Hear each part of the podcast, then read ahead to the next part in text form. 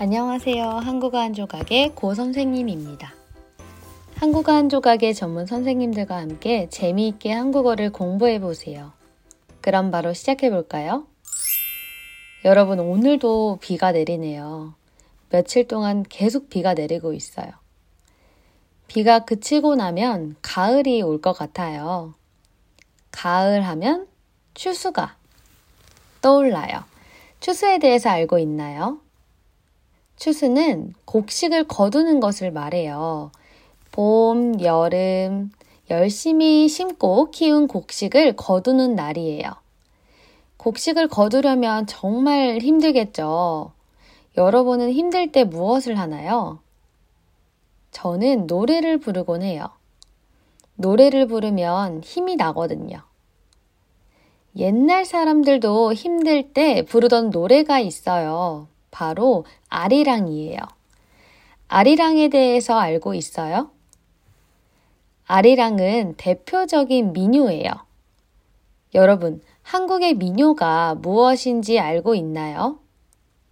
민요는 옛날 사람들이 불렀던 노래인데요. 누가 노래를 만들었는지 알 수 없거니와 누가 노래를 부르기 시작했는지 알 수 없어요. 입에서 입으로 전해진 것을 말해요. 그럼 민요는 언제 부를까요? 기쁠 때, 슬플 때, 힘들 때 종종 부르곤 했어요. 저희 할머니는 힘드시거나 기쁜 일이 있을 때 아리랑을 부르시는 것 같아요. 아리랑에는 희노애락이 있어요. 여러분, 희노애락에 대해서 들어본 적 있어요? 희는 기쁨, 노는 화남, 애는 슬픔, 락은 즐거움을 말해요. 기쁨으로 시작해서 즐거움으로 끝나는 거예요. 이렇게 계속 같은 감정을 가지고 있는 것이 아니에요. 이렇게 아리랑을 통해서 다양한 감정을 느낄 수 있어요. 아리랑은 부르는 사람의 기분과 또 지역에 따라서 가사가 달라서 재미있어요. 다양한 민요가 있지만 아리랑이 가장 많이 알려진 민요라고 할 수 있어요. 누구나 따라 부르기 쉽기 때문에 많은 사람들이 알고 있어요. 옛날에는 텔레비전과 라디오가 없었지요. 그래서 부모님 또는 친구들이 부르는 것을 듣고 따라 불렀어요. 이러한 아리랑은 지역마다 다르게 불렀는데요. 현재까지 알려져 있는 아리랑은 몇 곡일까요? 무려 3,600개가 넘어요. 정말 많죠? 그 중에서 경기 아리랑, 진도 아리랑, 밀양 아리랑, 강원도 아리랑 등 네 가지 아리랑을 같이 들을 수 있는 노래가 있어요. 바로 BTS가 부른 아리랑이에요. 여러분 BTS가 부른 아리랑을 들어본 적이 있나요? 네 개의 지역의 아리랑을 모두 모아놓은 곡이라서 여러분에게 추천합니다. 여러분도 한번 들어보세요. 음반을 낸 것이 아니기 때문에 유튜브를 통해서 들을 수 있어요.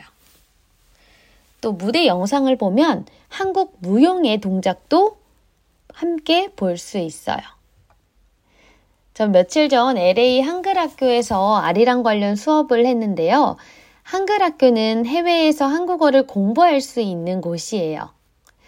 어렸을 때 한국을 떠나 해외에 사는 학생들에게 한국어를 가르치는 곳인데요. 오랜 시간 언어를 사용하지 않으면 점차 잊어버리게 되죠. 이렇게 한국어를 잊지 않기 위해서 만든 곳이에요. 한글 학교에는 한국어를 가르쳐 주는 한국어 선생님이 계세요.